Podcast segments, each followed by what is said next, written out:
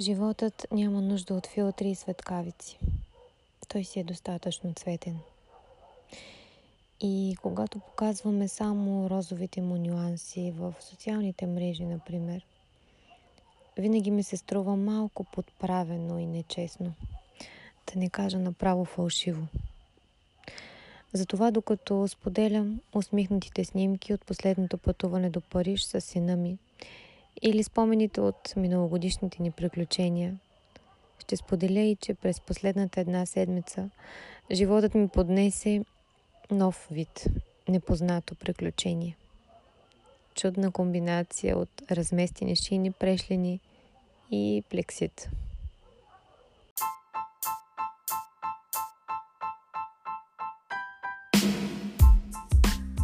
Здравейте, аз съм Дими, а това ще бъде един малко по-различен епизод на подкаста за вътрешно и външно израстване Om and Wow. Каня ви да слушате между редовете и да вземете най-ценното за себе си от моята, този път доста лична история.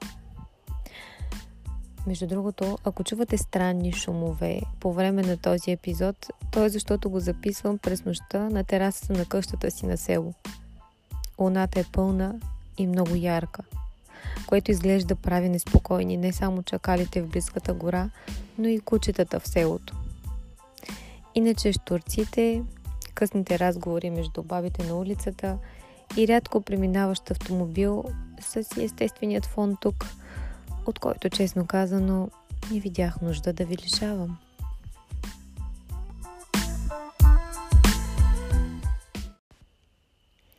Епизодът днес ще е за болката.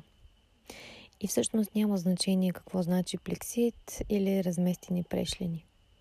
Важен случая е резултатът, който е болка.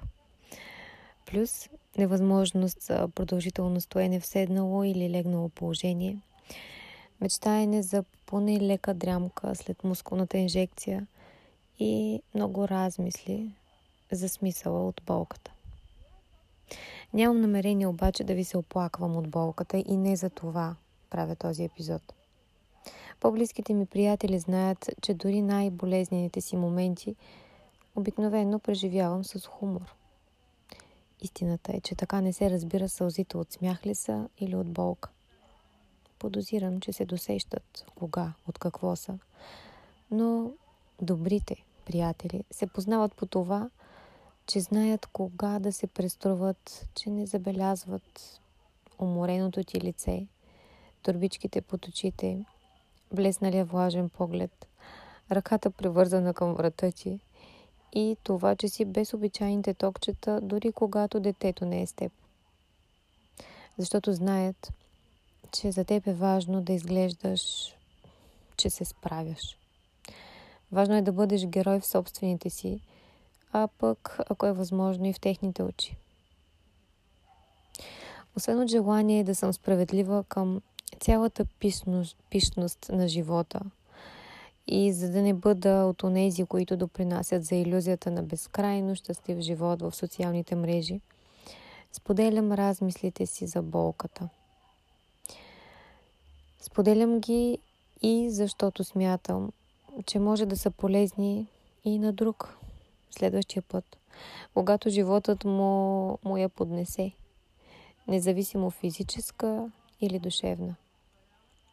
Защото не е важно какво ти се случва, а как ти реагираш на него. А ето как реагирах аз. Фаза 1. Упорити над и отрицание колко сериозен е проблемът. Ще мине, ще пие тази труба хапчета и ще се мажа всичко възможно, дори с цената на безсъние и малко сълзи. Резултатът е, че научих цялата нощна програма на нова телевизия и наваксах с повторението на Гъмбъл и Дарвин по Cartoon Network. Оказва се, че болката в комбинация с обезболяващите води до невъзможност да се съсредоточиш върху четенето на книга или дори върху слушането на аудиокнига. Още по-малко да работиш ефективно. Тук май е момента да се извиня на горките ми колеги, които страдаха дистанционно с мен, защото упорито се опитвах да не изоставам с работния ритъм.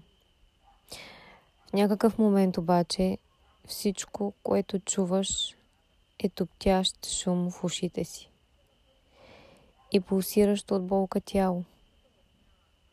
Но това някак се размазва, докато си приковал поглед в плоския екран, зомбиращ мозъка ти. Притъпени сетива, нужда нещо да те разсее от скапаното състояние, в което си и някак да изкараш деня, нощта, живота си.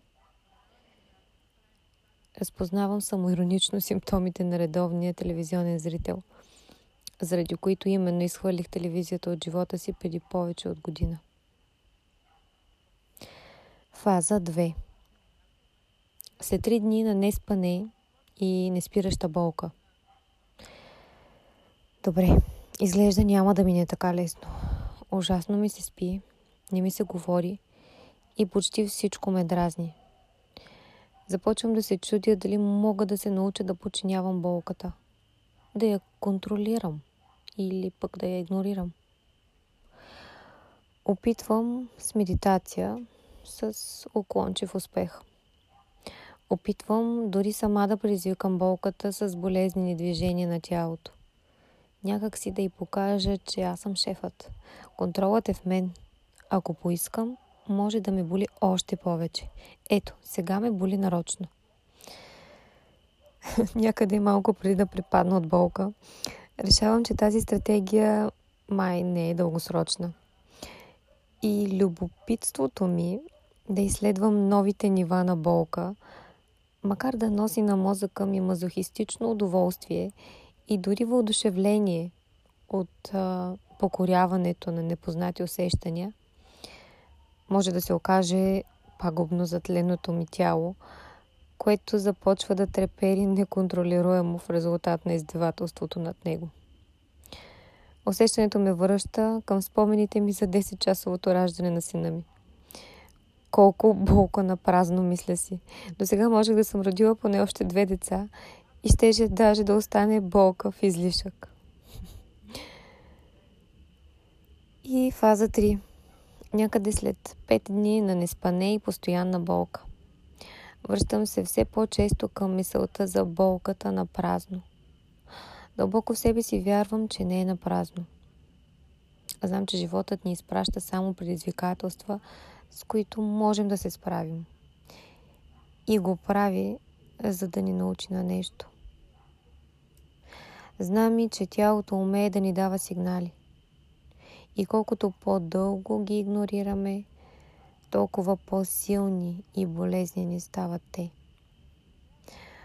Обедена съм, че физическите неразположения са винаги резултат от душевни такива.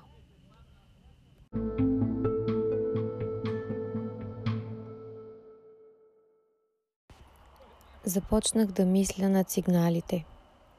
За какво алармираше тялото ми?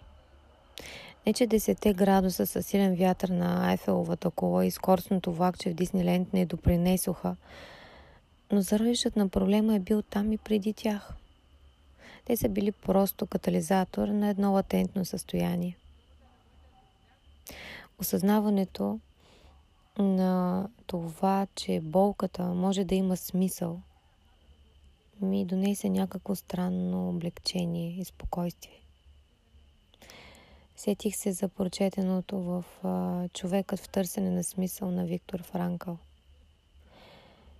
Главната грижа на човека е не да получава удоволствие или да избягва болката, а по-скоро да вижда смисъл в живота си. Ето защо човек е готов дори да страда. Разбира се, при условие, че страданието има смисъл. Това е, помислих си. Трябва да намеря смисъла на страданието и това ще ми даде нужните сили да се справя. Което ме доведе до фаза 4. Някъде около 6-7 ден от кризата на остър плексит. Какъв може да е смисълът на това страдание? Какъв е урокът, който ми носи тази болка? Освен очевидното да не се возя повече на скоростни влакчета, разбира се. Може би тялото ми искаше да ми напомни, че този здравословен проблем не беше изключение. И често страдах от проблеми с гръбнака и врата, но така и отлагах да отида на, невролог и да потърся изобщо специализирана помощ, причината, лечението. Всеки път подценявах проблема и изкарвах кризата на крак. Малко безболяващи, мазила, масажи и болката обикновено отминаваше за 3-4 дни. Ето обаче, че сега нищо от познатото лечение не помагаше. Май беше време да запиша час при невролог. Приятелка ми препоръча специалист-невролог, който практикуваше и акупунктура, позната още като иготерапия. Записах си час. Признавам, че колкото се надявах дамата да ми помогне, толкова и бях любопитна доколко болезнено е забождането на десетките иглички в тялото ти. Може да ви се струва мазохистично, но гарантирам, че е много по-разумно да подходите към непознатото и плашещото не с страх, а с любопитство, с желание за изследване и опознаване. В такива случаи особено помага умението да погледнеш на сегашната ситуация от разстоянието на времето. Да си представиш, че си вече месеци или дори години по-късно и гордо разказваш за този си опит с еготерапията и как си преодолял страха си от всякакъв вид игли, защото терапията включва ежедневни мускулни инжекции, освен малките иглички по тялото и електродите, които пускат електрически импулси, съкръщаващи мускулите. И така, към фаза 5. Приемането на болката и намирането на смисъла й.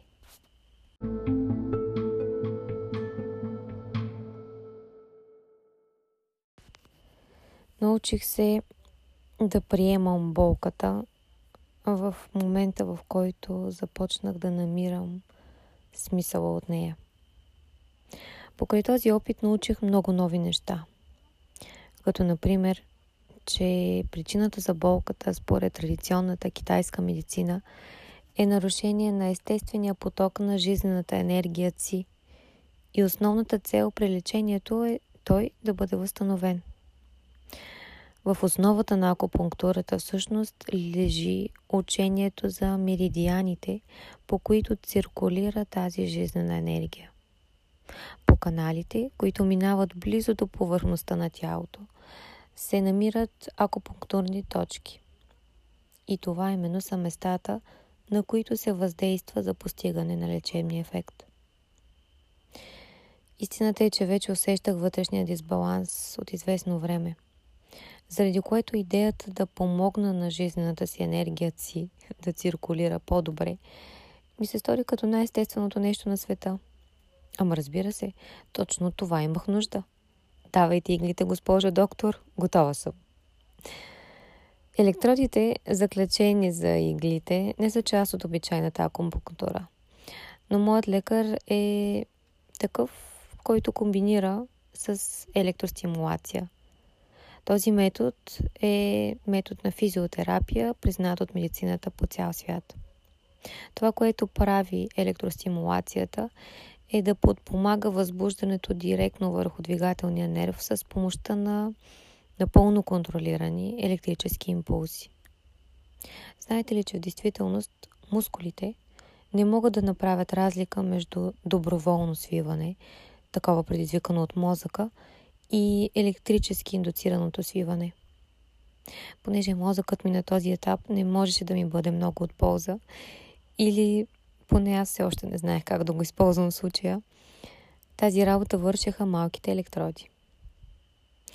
Интересен факт е, че процедурата увеличава производството на ендорфини и енкефалини. А това са естествени субстанции с аналгетични свойства, които, слава на Бога, редуцират болката. Това в комбинация с по-голямата игла, която вкарваше обезболяваща ампула директно в мускулите ми, вероятно ме правеше една идея по-усмихнат човек през тези дни. Също така, Научих се да пиша на телефона с една ръка, да шофирам с една ръка, както и да управлявам пълна пазарска количка с една ръка. И за последното често се налагаше да си помагам с крака на завоите в супермаркета. Причината за всичко това беше, че лявата ми ръка се оказа напълно обездвижена и се стръпнали пръсти. Слава Богу, че е лявата, помислих си, когато трябваше да попълня един документ ръкописно. Можеше доста да е по-зле, като се замисля. Ето, че някак бях започнала да мисля градивно и дори позитивно за болката, която пък преди това ми се струваше, че изстрадвам на празно и нечестно. Така иначе щях да науча, че мога да правя толкова много неща с една ръка. Какво друго щеше да ме накара да потърся известна баба в близко село, от така наречените чакракчийки, която признавам си не само ме впечатли, но мисля, че и действително ми помогна. Как щях да се запозная с еготерапията и, и електростимулацията иначе? И да разбера, че болката от забиването на десетки тънки иглички в тялото ти е направо смешно, незначителна, предвид болката, с която си живял през последната седмица. И най-важното. Как иначе щях да се замисля за състоянието на жизнената си енергия и да се погрижа за душевния си баланс, за чието нарушение тялото ми алармираше все по-болезнено.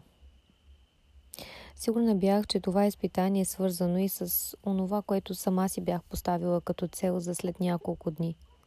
Първото ми пътуване съвсем сама на непозната дестинация. Животът просто беше решил да гарнира предизвикателството и да изпита волята ми.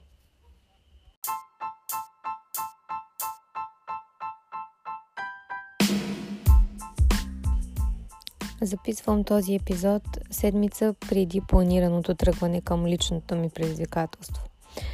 Все още не ползвам лявата си ръка и е истинско предизвикателство дори да нося дамската си чанта. Дала съм си обаче срок от 5 дни да съм готова да нося раница на гърба си и да кацна в полунощ сама на непознато място, без да се плаша от 10 градуса с скандинавски вятър. Лекарката ми вероятно ми помисли за малко луда, когато изподелих за тези планове. Но окоръжително каза, че явно ще се справя. Дали съм се справила, ще стане ясно в следващия епизод. До тогава продължавам да разсъждавам над болката, защото вярвам, че животът не случайно ми е поднесъл тази възможност. И защото не е важно какво ти се случва, а как ти реагираш на него края на този малко по-различен епизод на Omen Wow се надявам да сте намерили нещо за себе си от споделеното. Защото за болката трябва да се говори. Както за физическата, така и за душевната. И не за да се оплакваме, а за да извлечем ползите и уроците от нея. Така както говорим и за хубавите приключения в живота ни. Било то пътуване до Париж – или пътуване към себе си на непозната дестинация. Аз съм Дими и ви благодаря, че бяхме заедно.